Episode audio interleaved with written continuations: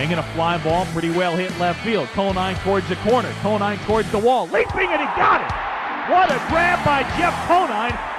Conine swings in the first pitch. High fly ball left field. Deep. It's up, up, and away. A home run for Jeff Conine. Some icing on the cake in the eighth inning. In right field, there's a ball hit by Jeff Conine. Past the diving Eric Karros into right field. Here as they start the bottom of the eighth inning off with Jeff Conine, who just ought to retire. He's four for four today. Just forget it. Just retire. He's in the Marlins Hall of Fame.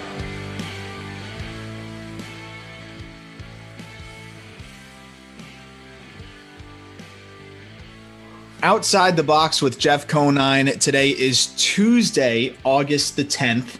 It is about a thousand degrees outside. I think we're going to complain about the weather as I open up every episode. But you were just at the field at FIU, Jeff, uh, getting ready for the season. A lot to be excited about. But as far as I'm concerned now, from what you've told me, it's getting ramped up right now for, for college baseball already. I know it is. Uh, we got next week. The guys are starting to move into the dorms. Uh, and we're about two and a half weeks away from first workouts. So, you know, with the NCAA rules, you only get eight hours per week uh, the first month of the season. So, uh, we got to be creative, and they're very they're, they're, sticklers about it. So we got to be very creative on how we uh, get them out, and it's only can be small groups. You're four or five players at a time for maybe 45 minutes at a time, five days a week, and then first of October is when we ramp up, and now we can go 20 hours a week and pretty much full bore practice. what do you think of the rules as as a coach and former player? Is it is it a little bit too uh, you know like kind of just keeping the gloves on and kind of babying them a little bit, or, or do you think it's important to keep those hours in check? Well, it's I, I think it's kind of uh, to keep an even playing field as well because yeah, when you get into the meat of uh, the season, there might be some climates that won't allow even guys to get on the field. So, us here in Florida, we can practice year round as many hours we want to during the course of a day. And um, so, I understand there's limits put on for certain reasons, but there are the things that I don't agree with. Um, you know, and it's uh, it's an eye awakening experience for me, just brand new coming into this NCAA experience and, and having all these limitations on what we can and can't do, what we can and can't say. Yeah. And uh, it's just going to take a while to get used to. Yeah, there's there's a lot of interesting rules, and the crazy thing is, is it's getting better, right? Like it's getting right. better. They've made some major strides. The NIL stuff, of course, is like if you told me that would happen five years ago, I would have said no way NCAA budges on that. But they were given no choice essentially, and we're still in a point here where there's a pretty big crackdown. I mean, like you can't talk to certain players, and we're going to talk a little bit about that and just how complicated everything is with recruiting. We're also going to talk about top prospects, and we talked about how top prospects translate into the big leagues, but I also want to talk about the top prospects now in a world where media is so prevalent.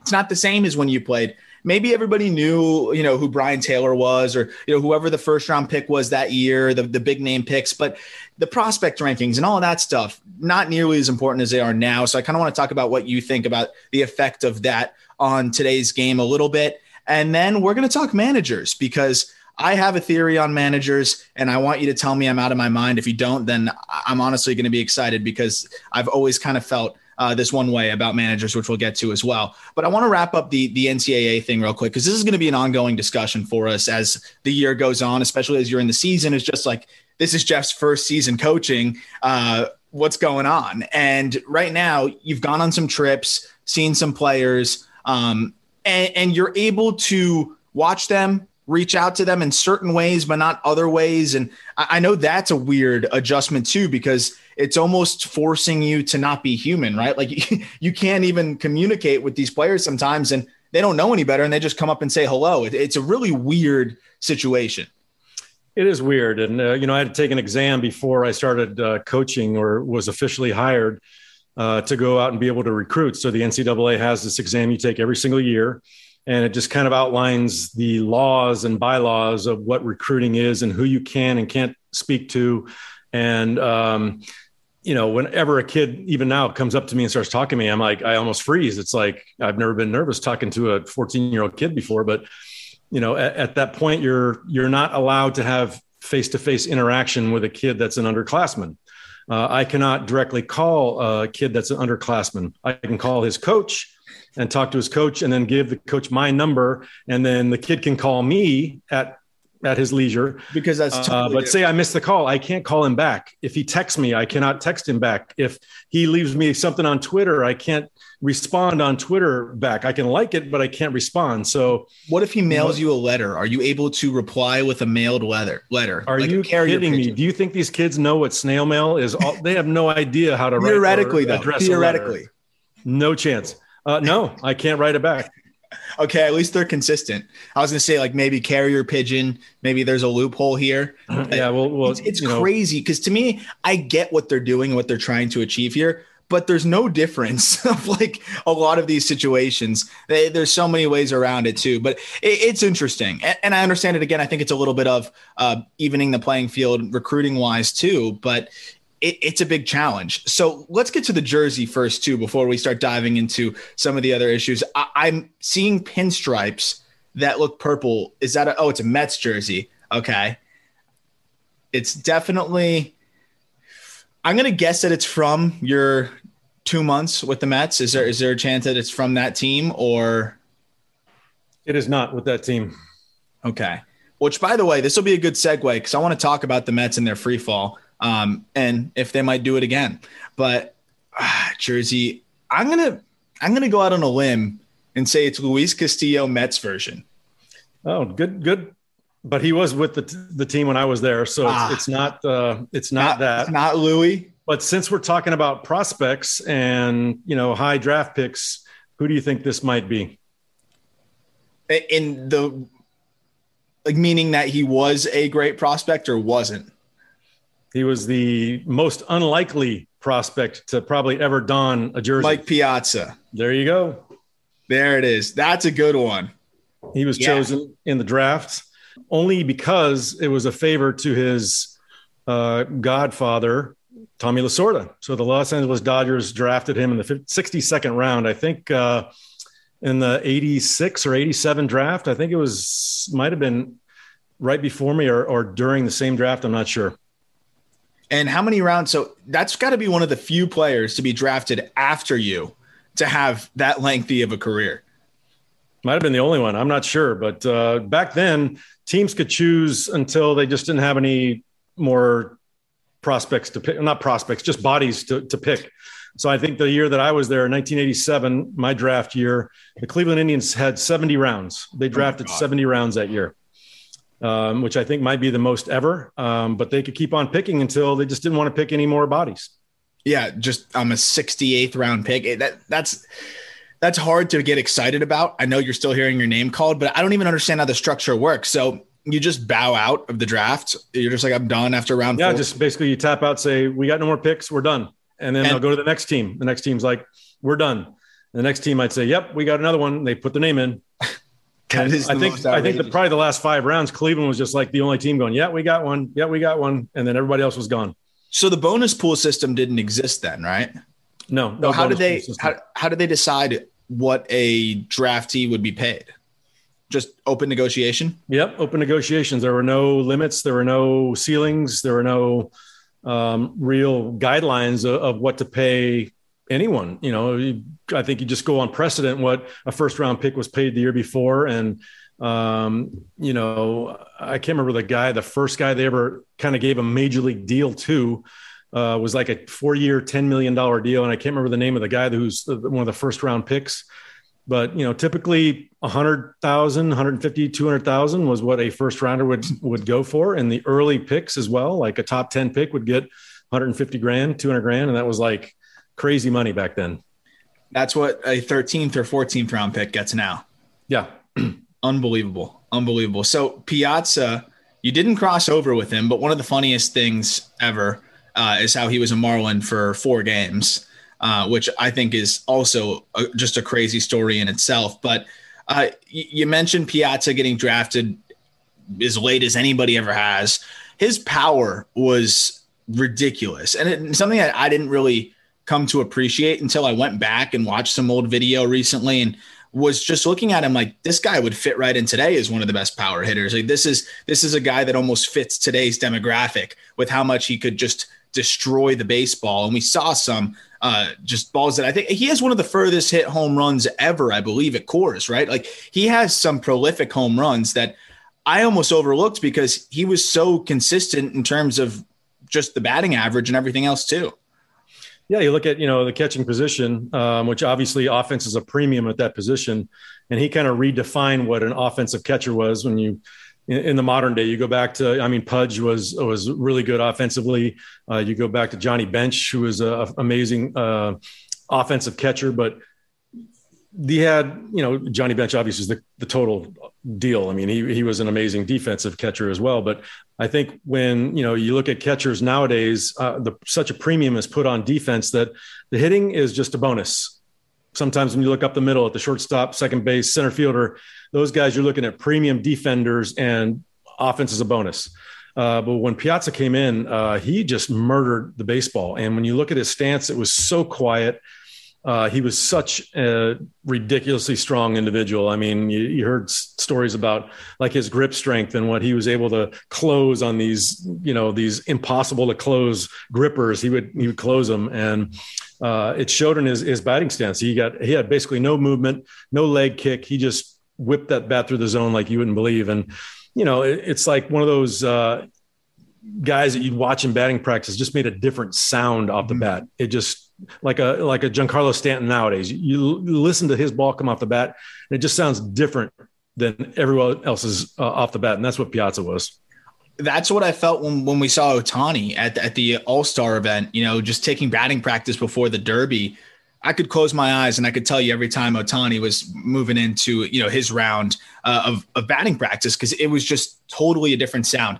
with what he was able to do relatively quickly through his minor league career. I believe Piazza, that that is, had like an okay first season and then just exploded in the minor leagues. How do you go from not even being drafted in the first 60 rounds to, and I know you were similar as well, but he was a guy that was already playing offensively. Like you could have, we could say with with you, a little bit of an explanation would be you didn't even know that you could hit like that, and it you didn't get a chance to until pro ball. With Piazza, he was playing, he was hitting, he was playing the same position. How did he just how does that happen? Sometimes you just figure it out. You know, you figure out that uh, that mental approach. You figure out um, maybe a new hitch in your swing or, or, or, a new stance that that works for you, and you get confidence in it. And then when you get confident like that, man, it really took off. And like you said, you know, he played uh, when he first got called up. He had a small number of at bats, and then his official rookie year was my official rookie year in 1993 and he ended up hitting like 30 plus home runs and 100 plus RBIs, and he never looked back. I mean, that was his kind of his standard year every year with yeah. a high batting average. Yeah, and that's that's the really impressive thing to me. Is and he seldom struck out. I don't think he ever struck out more than 100 times in a season. And that's what goes back to the simple swing.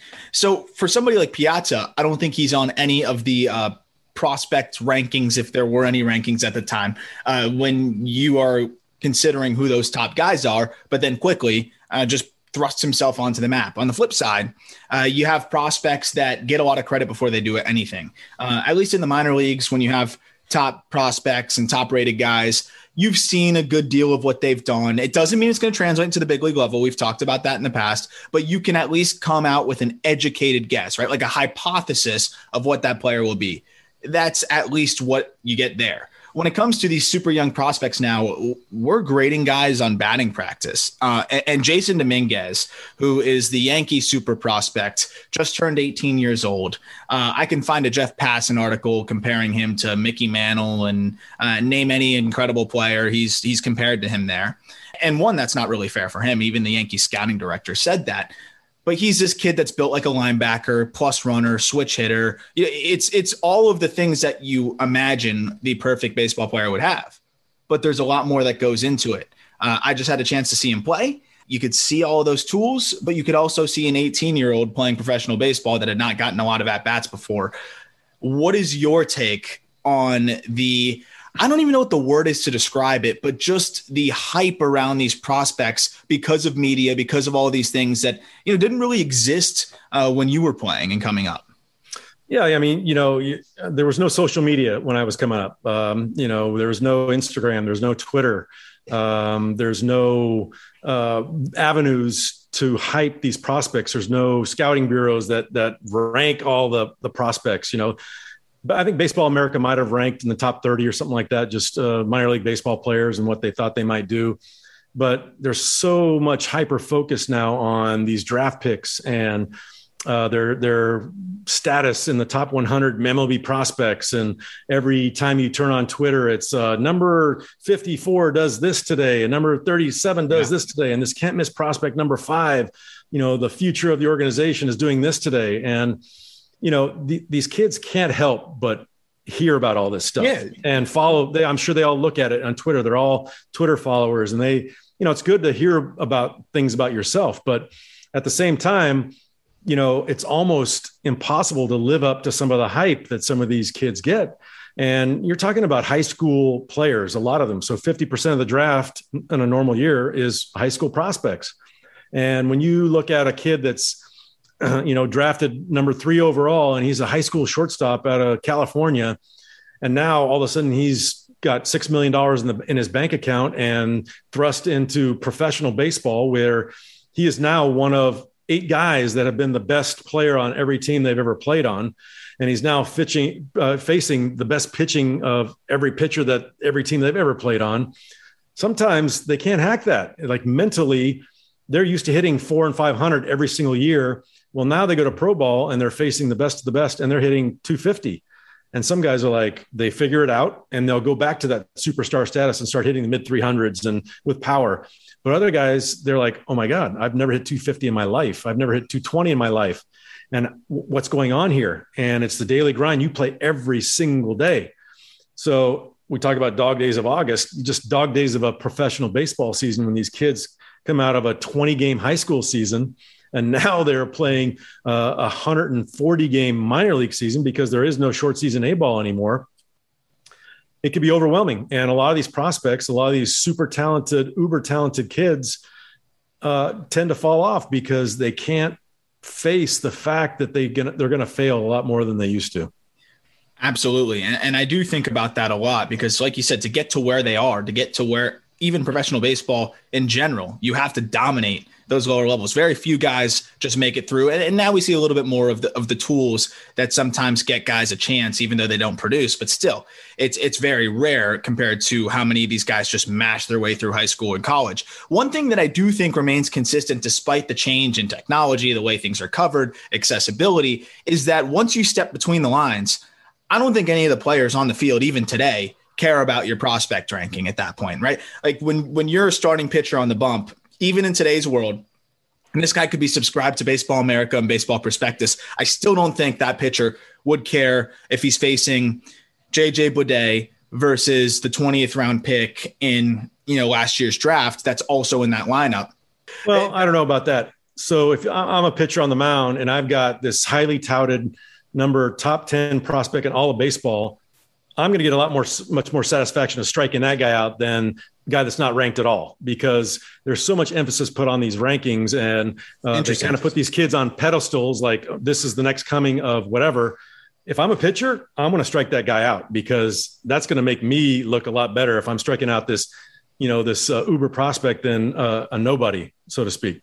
So that's something you think that that is almost nowadays in their head a little bit more because of that Absolutely. And vice versa. I know that if you've got a, a, a, guy on the mound that's a number one prospect in the organization or top 10 overall MLB, and I get some hits off him, I'm going to, that's a feather in my cap. I just took deep uh, one of the best prospects in all of baseball. The hitters See, think about was, that this, too. This was an interesting uh, turn of the tables because I feel like that's almost the opposite of what I would expect you to say. And I felt like that's something I would say. And we flipped flopped here because, but they're competitors, you know, they're yeah. competitors and they're going up against a guy that is highly touted. Like this is the best of the best. Like if I were to go up against Pedro Martinez, you know, yeah, that's true. I'm getting a hit off Pedro Martinez. I'm going to relish that hit a little bit more than uh, the fourth guy coming out of the bullpen. I've talked to some players that they know everything about every player they're facing. And then I've talked to some that literally don't even know what you know where to look. I will say most of those are lying to you.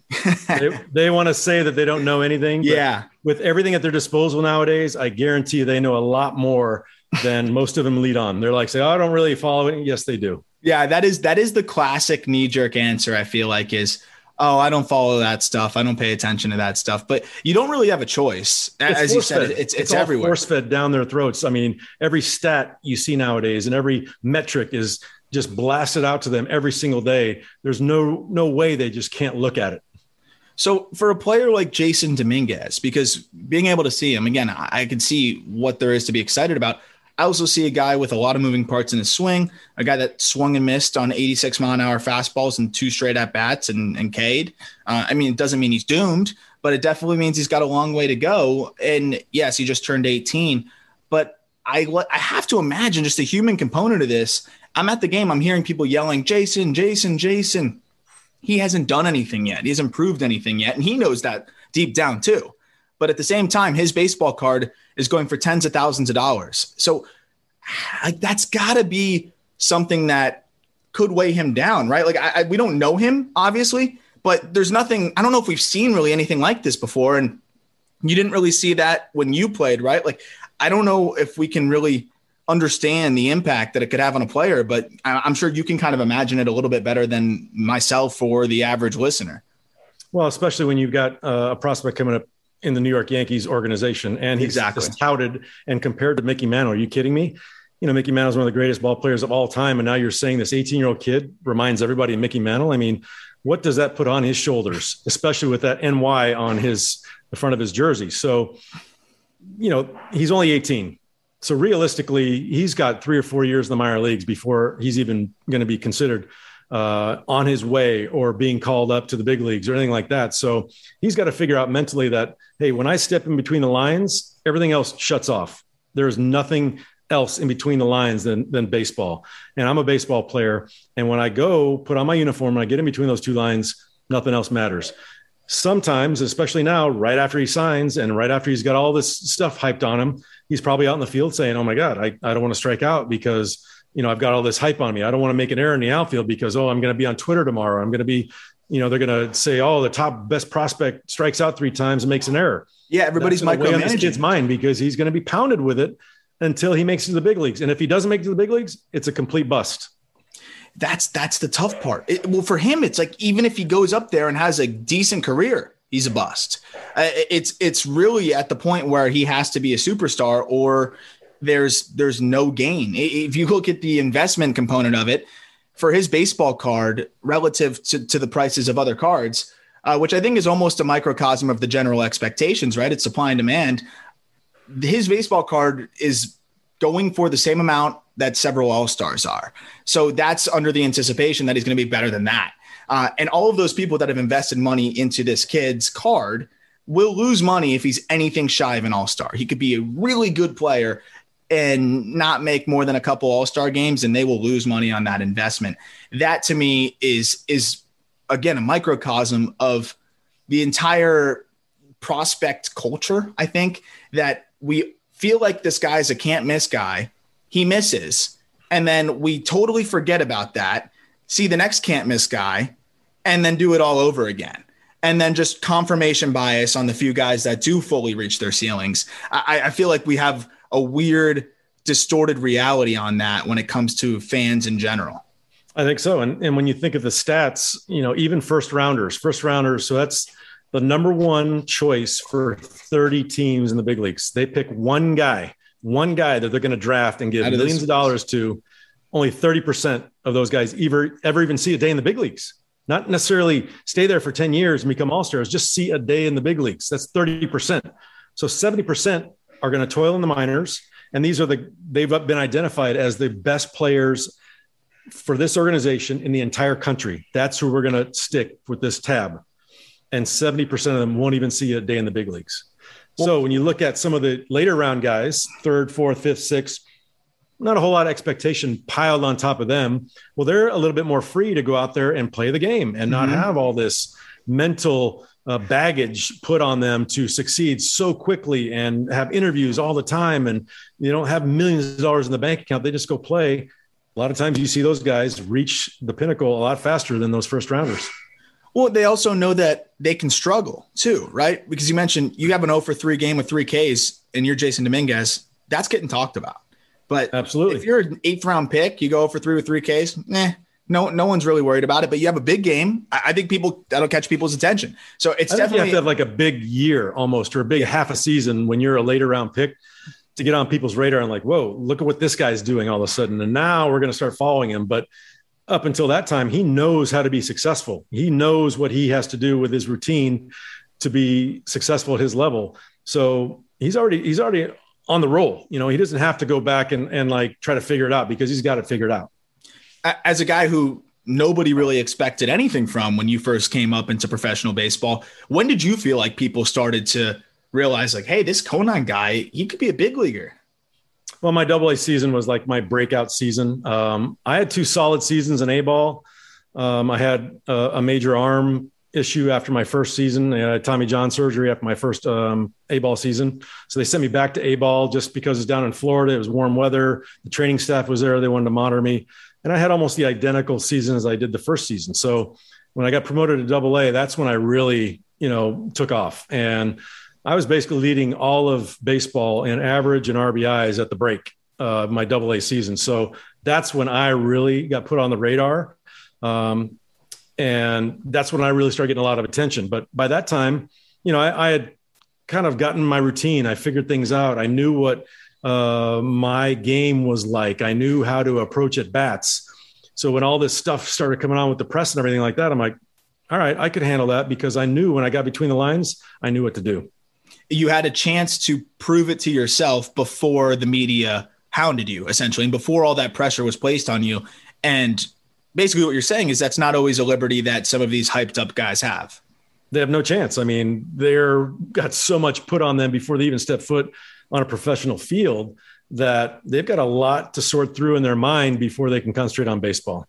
The flip side though is that if you struggle see ya Whereas a first rounder, they struggle. They're going to get a second chance, a third chance, and a fourth chance. So it does go both ways. But I think it is really interesting to hear the psych- psychological side of it and then just the business side of it, where you know you're going to be more expendable as a 40th round pick than uh, the first round guy that they put a couple million into, which uh, is always the unfortunate outcome of it as well. Because you wonder how many guys maybe could have had that explosive uh, explosive year that you had if they had one more chance or whatever it is. But uh, it's all about timing and a little bit of luck too. One more name on this on this topic before we go on to managers is Josh Booty. Right, he was somebody that was very hyped up, and for him it was also the story of it because he was a quarterback as well, right, and and a really good one. It was like, is he going to play football? Is he going to play baseball? What's the deal? Marlins gave him a massive contract relative to I believe what signing bonuses were typically back then. That's a guy that must have had a lot of pressure. I don't know if you were able to see a little bit of that firsthand, but I think he came up the year the Marlins won in 03, right? Yeah, he was up for a little bit, and uh, you know, I got to live that kind of through him, not through him, but I got to see it happen to him. Where, you know, you didn't see those guys very often. Where they're could go to the NFL, they could come to Major League Baseball, the Marlins offered him obviously enough to sway him to be a, a baseball player. But, you know, he was just, uh, and he finally, after he got done with baseball, he went back to football, didn't he? I think he tried yeah. to get on with uh, someone else, or he might have gone back to college, or he went to college, or something like that. Crazy because he was so young. Um, but that was just it. You know, so much hype on. He was a good kid.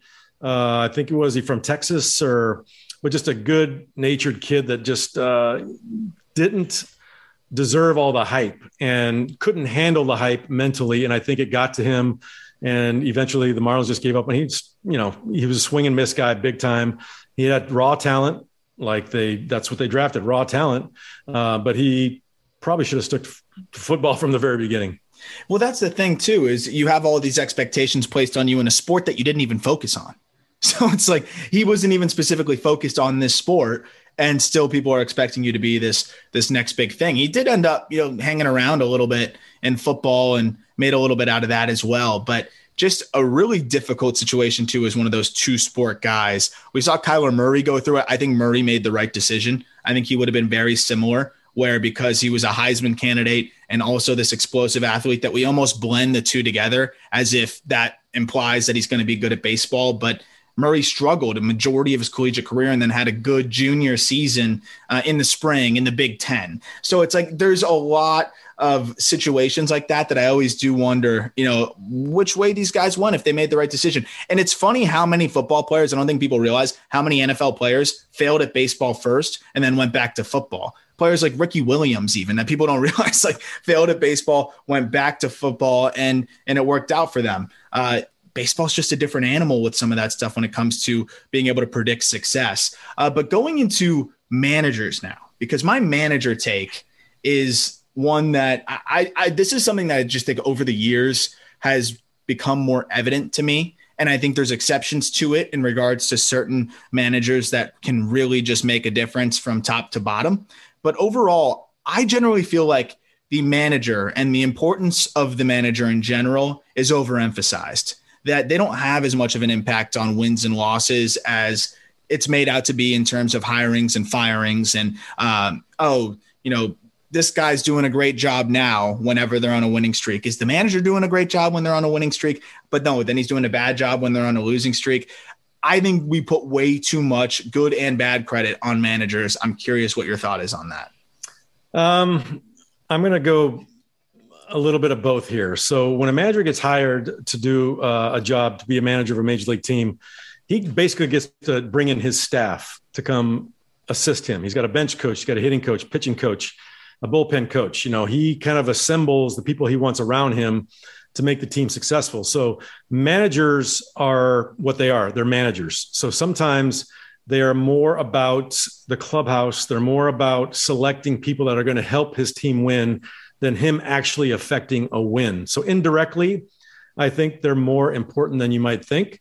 So if I've got a, a, manager that is a new hire that that hires an amazing outfield coach, and I'm a subpar outfielder, and that outfield coach makes me a much better outfielder, then that in turn makes the manager look better because I'm going to perform better in the field and that's going to attribute to wins. If a hitting coach, if I click with a hitting coach and he makes me a, a lot better hitter, um, my offense is going to go up and that's going to equate to more wins, not only for if I'm better, but the whole team's better. That makes the manager look better because he hired this hitting coach to come in and make his team better when you look at the day-to-day managing of a game, I don't know. I mean, I think there are some managers that that will take chances and go with their gut and really make decisions that might really impact a game. But I think most managers go by the book. Yep. They're gonna they're gonna be matchups guys. They're gonna be, hey, the computer, like we always say, the, the computer got me today because I'm hitting 120 off this guy. I'm not gonna make the starting lineup even though I might be a 10 game hitting streak, I run into a buzz saw pitcher that I've got no success against. He's going to take me out of the lineup and put somebody in there that does have success. So they manage a lot by the book, as what we call it, is like numbers. Uh, when you got matchups and bullpens, traditionally left-handers don't hit much, uh, do not hit well off of left-handed pitching. So that's why you have left-handed relievers coming in. They don't specialize as much now because a guy's got to get three outs, but a guy would come in for one batter, one yep. batter, a lefty against lefty, and get it out, and he's out of the game. That's by the book. So I think the manager's biggest manager's impact is in the clubhouse um, and how he manages those 25 personalities that have to come together as a team because I'm a big team chemistry guy.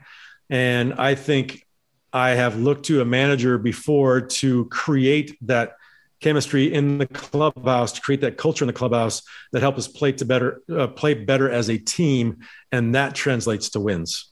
Well that's something too that i want to mention because with jack mckeon in 03 that was exactly what happened in terms of the culture in the clubhouse. But before i get to that i look at somebody like gabe kapler. And gabe kapler in philadelphia was the scapegoat right and i'd watch games where some of the managerial decisions he'd make, I'd be like, okay, that's a little bit interesting. Uh, in the lineups and just the way he would decide to play guys, certain guys at certain times, whatever it may be.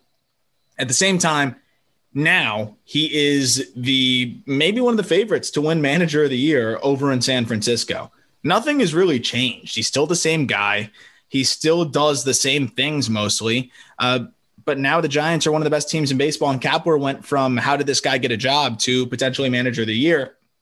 I don't really see anything else being that fluid. Did Kapler just figure it out as a manager, or is this Giants team just really good and now we're attributing uh, like some sort of figurehead? That's kind of how it looks to me.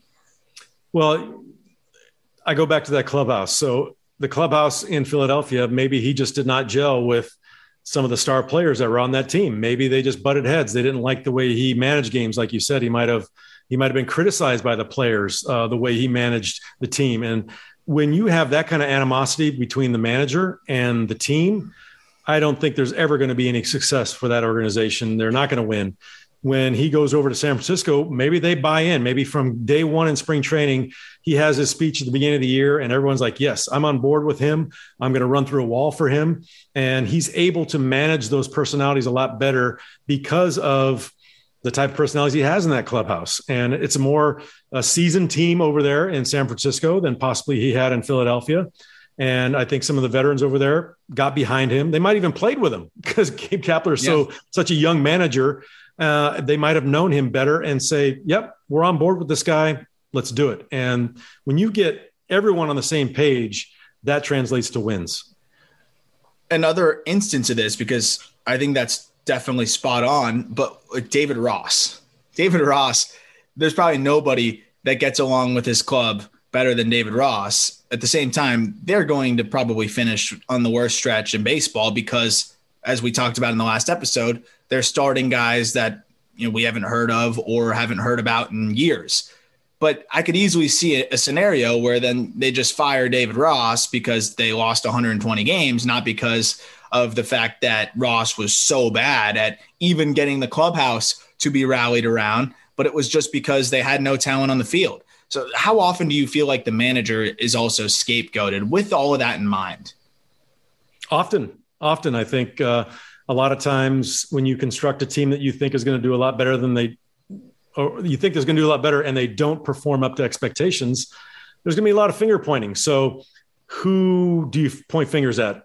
You know, the president of the team, you got the GM, you've got all the scouts, you got everyone that has constructed this team and everybody in the organization is excited and they think, oh, we've got a playoff caliber team and they underperform. Well, I think what's the easiest move to make if you're going to save your job? I think the manager, he's in charge, he's the field general, he's in charge of this clubhouse. He failed us. Let's get rid of him and get somebody else in there. David Ross is the most uh, one of my favorite teammates of all time. I played with him when I was in Cincinnati.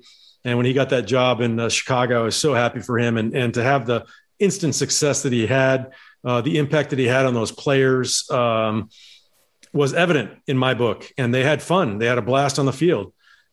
Doesn't happen all the time. Winning a World Series is really, really difficult. That's why there hasn't been a repeat World Series champion in a long, long time because it's really hard to do. So, you know, David Ross, I think, will be a scapegoat. He'll probably, he might get fired. He might not. I don't know. But too often it's pointed at the manager. And when you look at managers, I mean, look at Dusty Baker. How many times has he been fired? Yeah, it's it's funny, right? It, it's not going to work over there. You're not good enough to be a manager, but we'll take you. And it's just like okay. So teams are like they're in that that that thing where they don't want to give a new guy the helm and and let him run their team, but they'll take a guy that just got fired because somebody else thought he was doing a terrible job over there. Yes, because he's got experience. He's got yes. experience managing, so he's going to come over to our our program and, and do a better job. It's like that whole thing where maybe he did do a terrible job over there. Maybe he lost the clubhouse, but he comes to this new organization and he gets the clubhouse and everybody's behind him and it works. That's why guys get fired all the time. That that almost reinforces how case by case it is because what other job could you say, yeah, I got fired, but it was just because of the culture there. I didn't really the culture wasn't for me. I'm going to be way better with you you're not going to get hired. You're just not. It's not going to happen. So it's interesting how in, in baseball and other sports too, it happens in football all the time too. You see a, a coach get fired and then he lands somewhere else. And it's almost weird because you're looking at the team and you're saying, so you're basically saying, yeah, he wasn't good enough for the Mets, but he's good enough for us. You know, it, it's just a weird, weird component to it. But a guy that just stepped in and really changed the culture uh, was Jack McKeon. He, he really did in 2003. And I want to hear a little bit about that, uh, as I'm sure people would love to hear, because when he took over, the team was was awful. Like absolutely no thought of potentially making the playoffs. Obviously, very talented team, but young and struggling. And then all of a sudden, everything changes. Yeah, Jeff Torborg was the manager um, to start that year off with the Marlins, and uh, Jack McKeon took over the helm in mid-May. I think they were double digits down as far as in the loss column, uh, or as, as, you know, they're 10, 12 games under 500, and they were one of the worst teams in baseball. Well, from that moment on, when Jack took over that team to the end of the season, they had the best record in all of baseball. And he was 78 i think he was 78 years old when he took over that team he was ended up being the, the oldest manager to ever win a world series and when you look at the simpleness of what jack mckeon stood for for those young guys i think that's what what resonated with them he's like he wanted you to go out there have fun he wanted you to play hard and the big thing one of his big uh, credos was check your ego at the door hmm. because we are a team we're gonna I'm gonna ask you to bunt. I'm gonna it doesn't matter where you are in the lineup. I might ask you to bunt every once in a while and check your ego because if I can get it down, I'm gonna be helping the team. And I think that is what created by the time I got there, you know, September 1st, I could feel it. I could feel that every layer in that lineup knew that hey, if I don't get the job done, the guy behind me is going to get it done. And we're going to find a way to win this game because we never felt like we were out of any game. Doesn't matter if we were down by five in the ninth we felt like we had a chance to win that game. Where a lot of times the ninth inning, you get closers coming on. We're out of this game. Just toss it in. Let's let's look forward to tomorrow. But we fought to the very end all the time, uh, every game, and it was something special. You know, he created something special there that, gave us confidence as players because he let you go out there and play. And you say um, that was the most fun you ever had on a baseball field, right? That that stretch there. The most fun I've ever had on a baseball field. The bench guys were it was he managed like an American League team. So he put his eight starters out there and they're going out there every single day. Unless somebody got hurt, you're playing every single day. He'd get his bench guys in there once every seven days, eight days, nine days, just to give them a couple of bats here or there in case somebody got hurt and he might need them. But you know, that was another reason why we were successful was everybody was healthy throughout the whole year. So, but our bench guys knew that role they knew that Jack was going to manage like this. They supported that fact. They supported this team. They were so energetic and they they brought so much levity to the dugout and they were hilarious. I mean, Andy Fox was screaming out movie lines, you know, all the time. Like, you know, he Josh Beckett would come in after the top of the first inning. Top first, he'd stay at the top of the dugout. He's like, "Come on, guys, let's get him some runs. He's pitching his ass off." we, and we haven't even come to bat yet, you know. And it's just movie lines like that. And uh, God, it was just, it was so fun. And unfortunately, you know, that off season, we win the World Series. You think, keep the team together. Let's do it again. They made a few minor changes or major changes. They brought in Carlos Delgado, and um, you know he was a major offensive force. Pudge Rodriguez was gone, but for me, they took away those bench guys because they had had some big league time and they were expensive. They didn't play hardly at all. They thought that they could bring in some other guys for much cheaper and to play the same role because it was still a Jack McKeon managed team. But that killed our vibe in the clubhouse, getting rid of those guys. And I thought that if we just kept that bench together, we would have done some special things. It's amazing. And that all ties back to the vibe, right? For for you to say no, it's not because we lost Pudge Rodriguez, the Hall of Fame catcher, which I'm sure didn't help, but you replaced the offense with with Carlos Delgado. It's not like you didn't get anybody there. That's one of the best first basemen of that time as well. And he had a couple great great years with with the Marlins, but the importance of just having those guys that you enjoy being around and it's a grind, right? 162 games, it's day in and day out. If if you're looking forward to interacting with your teammates, I could imagine that it, it just translates into the field, whether you know it consciously or not. Uh, there's just got to be a general subconscious attitude uh, and cohesiveness there. And uh, that's a really interesting perspective that the bench can really make that much of a difference. And I totally believe it. When you look at how that team did that next season as well, uh, were there any other areas that you felt like just weren't the same? Uh, was the pitching not quite there? You talk about the health in 03, where the was the team not as healthy that next season? Beyond that, with the bench situation, was there anything else that stood out to you as to why you couldn't run it back? I thought we were, I thought we had a great team. We really had a great team, and you know we were in it uh, late in the season. We had an opportunity to win the wild card. Uh, both in 04 and 05. Um, but there were little things that, you know, cost us a few wins here or there. And I don't think there was any one thing like uh, this major player got hurt and um, really affected our chances. Uh, we still had pretty good pitching. You know, Dontrelle Willis uh, in 0405 won 22 games for us. I mean, you know, we had Todd Jones and Armando Benitez had two of the best closer years I've ever seen. I mean, Armando Benitez saved 51 games, I believe, in 04, and Todd Jones was in the high 40s in 05 with minuscule ERAs. I mean, we had the back door of that bullpen was was lights out. Uh, we still had Beckett and Pavano and Penny and uh, AJ Burnett was back being healthy. I mean, we had a great pitching staff. So that's what I can. The only thing I can really attribute it to is we didn't have that that cohesiveness that the other two teams that I won on had. Two questions. One, could Dontrelle Willis have played in the big leagues, Rick Ankiel style, as a hitter, uh, based on what you saw? From what I saw, and I think the stats back it up, yes, this guy could absolutely rake. I mean, you know, he was, you know, the ninth place hitter. He was almost our DH uh, because when he pitched, the pitcher had to do some serious work to get around that pitcher spot, and he made he affected the entire lineup. I, I believe it was a game against the Mets where he hit two home runs in one game, grand slam and a two run shot, and I remember just watching that and saying, "This guy's this guy's unbelievable."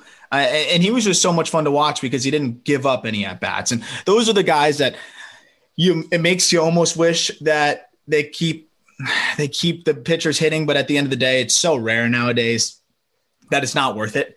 But yeah, I, I, even asked, I even asked Dontrelle that. I said, you know, I shot him a message one day and was like, why didn't you come back and hit? And he said, they hit it too hard nowadays. I would have gotten killed. Uh, I don't know if that's just a cop out answer, but I think he was more than athletic enough to play the outfield, and he definitely had the arm.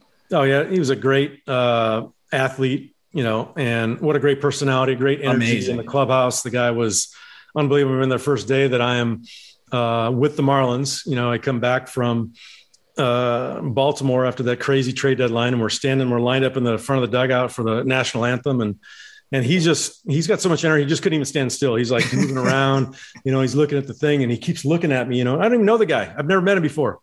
That day, so he's looking at me, and he's like, I'm like, dang, he's kind of staring me down. He's looking at me, he goes, dang, damn, man, I'm standing next to Mr. Marlin. Mr. Marlin, man, this is unbelievable. God. Oh, and he's just like, can't even, he's jumping out of his own skin. You know, this is just during the national anthem. He's not even pitching that day. So he was fun to be around and, and a great energy and uh, loved to have his, him as a teammate. Genuine, right? Like just one so of those genuine. guys that just expels his emotions, just like says them.